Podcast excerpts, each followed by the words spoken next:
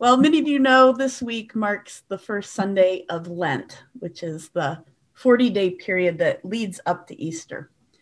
And so, if you're newer to the church, maybe you're connecting with us from afar, from got some folks from like Kentucky and Missouri and Washington with us this morning. We've often used Lent as a time to recalibrate our prayer practices and maybe try and heighten our awareness of God in a lot of Christian traditions, people give up something for Lent, right? So maybe you grew up in a Catholic um, tradition and maybe you didn't eat meat on Fridays. That's a pretty common custom. We don't do that as a community, but that might be familiar to you. Well, since the Middle Ages, a lot of the churches used these six weeks of Lent to reflect on like humanity's sinful condition. Um, but Ken and I, we find that to be a little bit of a less helpful message to ritualize for our particular church, just given that queer people and other minorities are far too often given the message that they're sinful by the church in a way that is weaponized and unhealthy. So we tend more toward like the earliest roots of Lent, which was used to remind humans of our mortality and help us be humble and knowing that we're creatures and we're connected to the rest of creation, right? From dust we come and to dust we shall return. We're limited creatures in need of a loving God. But I thought, you know, I think we just need to be honest this year. I feel like life is one big Lent right now, right? We have faced our mortality all year. We have been humbled. I think we're pretty clear that we're creatures. We've given up a lot of stuff already, and energy for recalibrating practices, I think, is fairly depleted for a lot of people at this point. So we found ourselves in these like huge historical moments. And so we've been swimming in the shallow end of grief a lot of days, even when we're not always aware of that fact, even when it's not conscious. So I think that maybe this year is a year that we can relieve some of the pressure of adding something to our routine and think a little bit more about creating space to breathe, right? Creating space to notice where God is at work and to notice love and to name that aloud, both for ourselves and others, just that hope and that joy that we see and not to do it in like a systematic way that adds something to our daily like to-do list but just in like this mindful way without pressure. A little bit like what we talked about when we did the ecclesiastes sermon that we just or the sermon series that we just finished right? Where the author of that book just kind of encourages us to eat and drink and be merry right? Just pay attention to the small joys of life. So this might not be true for you um, but for me, I've noticed like a lot of emotions flowing through my body, especially in these last two months. And I keep reminding myself that this is probably like the worst of the pandemic right now. And especially those of us who are in Michigan, who are in like, you know, the deep throes of winter. And so, like, when it's a negative degrees out, like even this morning, I think it was the wind chill was negative six. It's just been brutal the last week it makes it just a little bit harder to do things like go out and take walks and be in the sun a little bit, like those things that help us with coping, or at least things that help me with coping. And yet, even like in the throes of winter like that, I think there's like enough hope on the horizon that I'm noticing that my body is starting to feel safe enough to start to process some of the grief and the anxiety that it's been holding on to over the last few months from this collective trauma. Like Rachel's vaccinated my parents have their um, they're scheduled they're to they have an appointment to go get a vaccine. Other people that i know and love have that. So there's like these little bits of hope that we're starting to see. And i'm noticing it in my body like i'm quicker to cry. I'm also just like a little bit harder to motivate.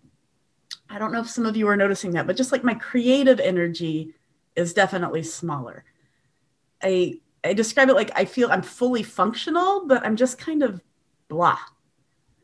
And I found this science writer who she actually wrote last fall, but she wrote something that resonated with me. And I thought it might resonate with some of you as well. I'm going to copy and paste it here into the chat.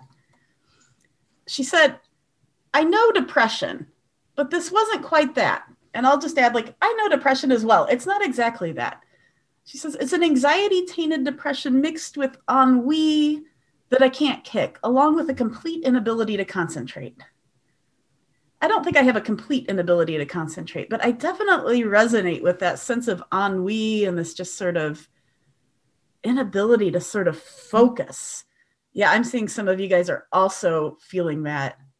It's like malaise, and it's related to the long term effects from this last year. The same writer, I'm actually going to put a link to the entire article because I found it helpful. It was from last August, actually, but the author quotes Dr. Ann Masten, who's a psychologist at the University of Minnesota, and she's talking about how our surge capacities are depleted. That's the word that she used, our surge capacities. So, like at the beginning of this, which was, oh my gosh, almost a year ago, our bodies gave us doses of adrenaline and cortisol and things at the beginning of the crisis that help us adapt. But then after a few months, those start to deplete, right? And it's different for different bodies. But at a certain point, you just kind of start to feel just blah. And so I don't want to like sit in the blah this morning, but I do want to name it because I think it can make us feel left alone in that for those of you who might also be feeling it. And then just share a little bit about the spiritual practice that's been most helpful to me this year. And that's the practice of, I don't know, call it mindfulness, call it wonder. But I've found that that's been my most natural spiritual response, and yours might be different. But for me, it's been walking in the park almost every day. And when it got too cold, my wife Rachel brilliantly suggested that I order ski pants, which has helped me just be able to be out longer. I'm like, how have I lived in Michigan this long and not had ski pants? It's been a lifesaver. Just looking at the trees and noticing how they change over the seasons and the river and getting to know the birds there. And like yesterday, I took a walk. Um, you know, it's been negative degrees out here, but yesterday was actually kind of nice. So I walked in our neighborhood and I noticed people's backyards. So we've got like 10 inches of snow on the ground for those of you not in Southeast Michigan and it's been sunny. So there's this weird effect that happens when you have that much snow and then you get sun, and it's like the sun sort of melts down the top of the snow and you get this really smooth effect. So if you don't have like a dog, you've got this really smooth looking like fabric almost in people's backyards, and the sun on that is just absolutely gorgeous, right? So it's like paying attention in this heightened way and allowing myself to just kind of stop and linger and look. And I don't say this in a way of like, okay, you need to add walking and observing to your schedule, but just like more of like an invitation that if you're not already doing it, to give yourself some breaks in the day, to stop and to breathe and to just pay attention to beauty in whatever way that you do that. And I think the Psalms are particularly good at articulating this part of our spirituality. It's part of why I think Ken and I have been sort of in the Psalms and the writings here during the, the fall and winter a lot because I think that's maybe most helpful for this particular moment in our history. And in the Psalms, uh, King David is credited with writing a lot of them. And how many of them we actually wrote, we don't know. But what we do know about David was that he was a musician and he was a poet in addition to being a leader. And something that the Bible calls him has always been a little bit captivating to me. The Bible calls him a man after God's own heart and I always thought that was kind of a beautiful thing to say about a person. Like I always thought I would be really honored if one day I was described as like a woman after God's own heart. And I think that David is described this way maybe in part because he has this heart of wonder. Right? He doesn't gloss over the icky parts of his writing. He's got lots of angry writings and parts of his life like he he was not always a great human but he's also filled to overflowing with awe and beauty. And I think this reflects God's heart of wondering. Like there are other Psalms that describe like God themselves being filled with wonder at the creation. Okay, so we'll read one of those together a little bit later during our meditation about like God being in awe of us. But it's this element of like God's nature that David reflects and is remembered for, I think even reverenced for. So I'm going to read just a little bit of Psalm 65. This is verses 8 to 13. I'll put it into the chat here. And I'll let you um, just listen to it. If you're by a window, it might be worth just kind of looking out the window and hearing David. It says, The whole earth is filled with awe at your wonders. Where morning dawns, where evening fades, you call forth songs of joy. You care for the land and you water it, you enrich it abundantly. The streams of God are filled with water to provide the people with grain, for you have so ordained it. You drench its furrows and level its ridges. You soften it with showers and bless its crops. You crown the year with your bounty, and your carts overflow with abundance. The grasslands of the wilderness overflow, and the hills are clothed with gladness.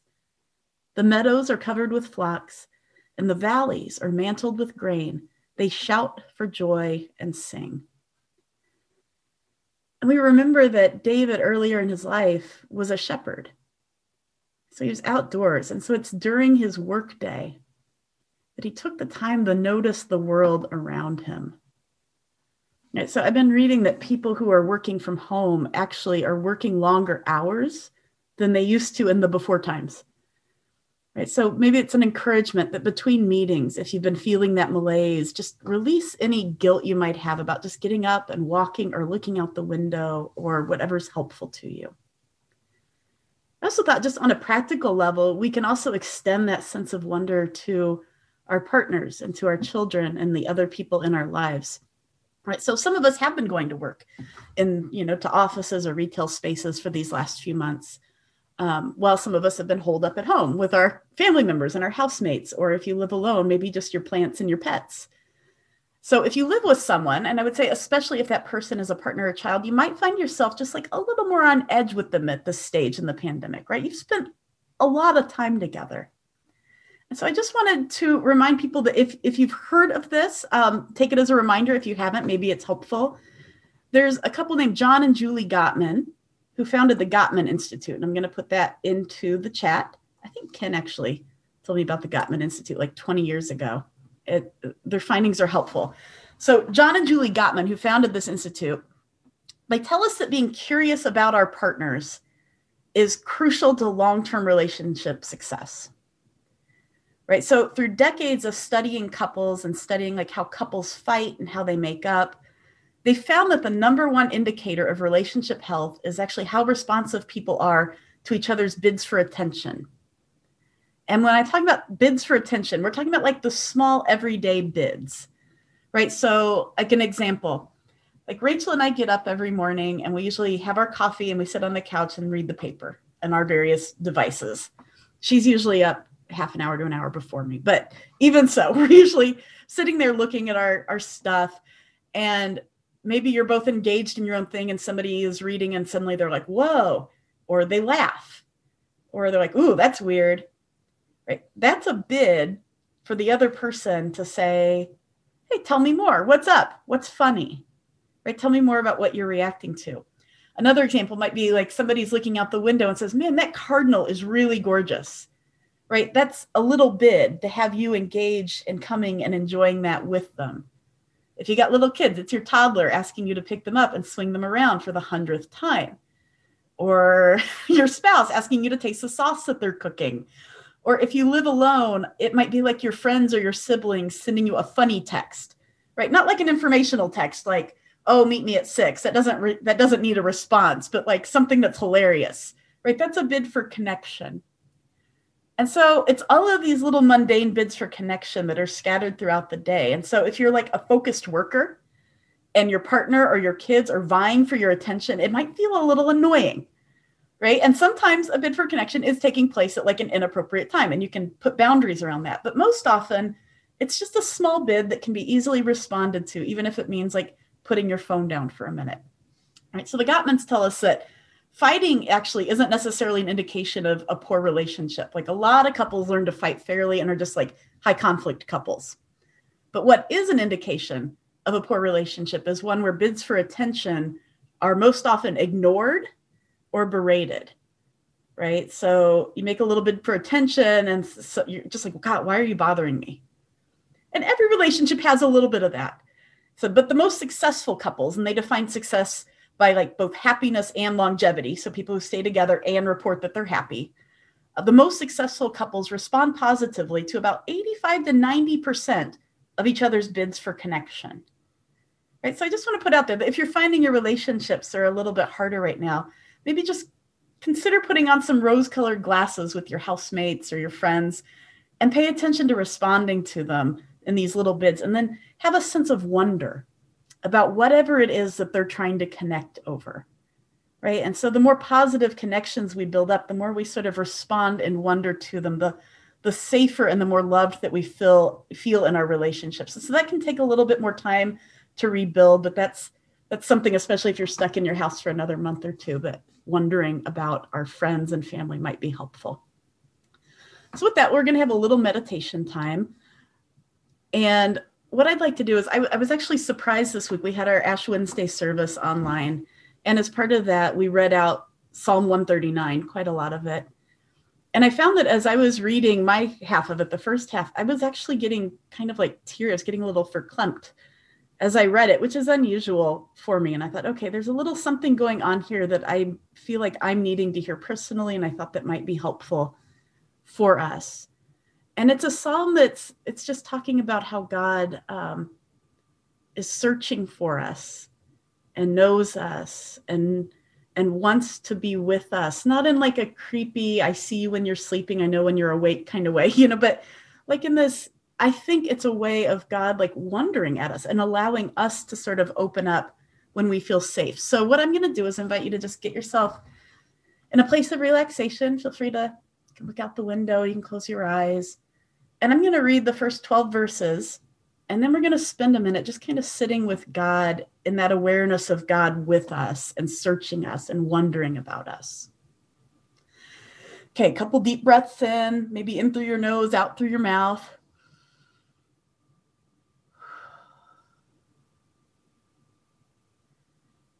I always have to loosen my neck a little.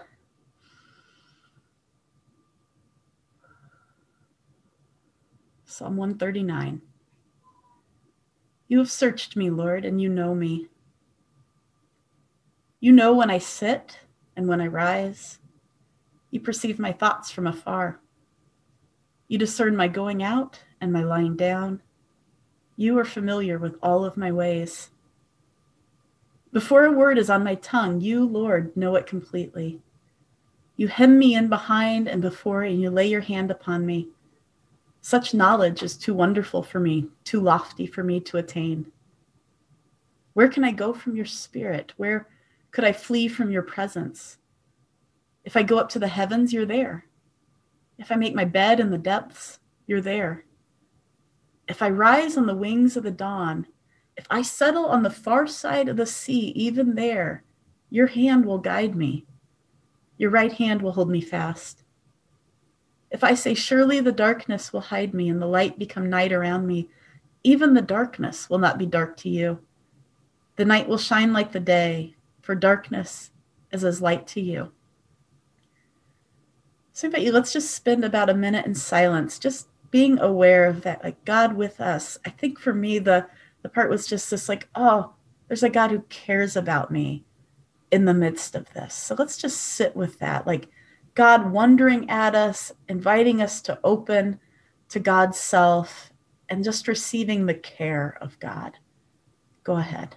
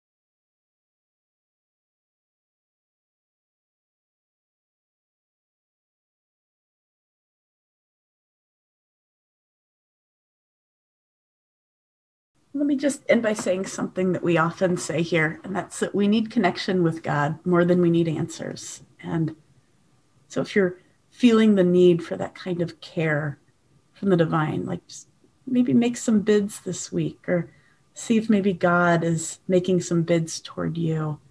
Pay attention to that connection. All right.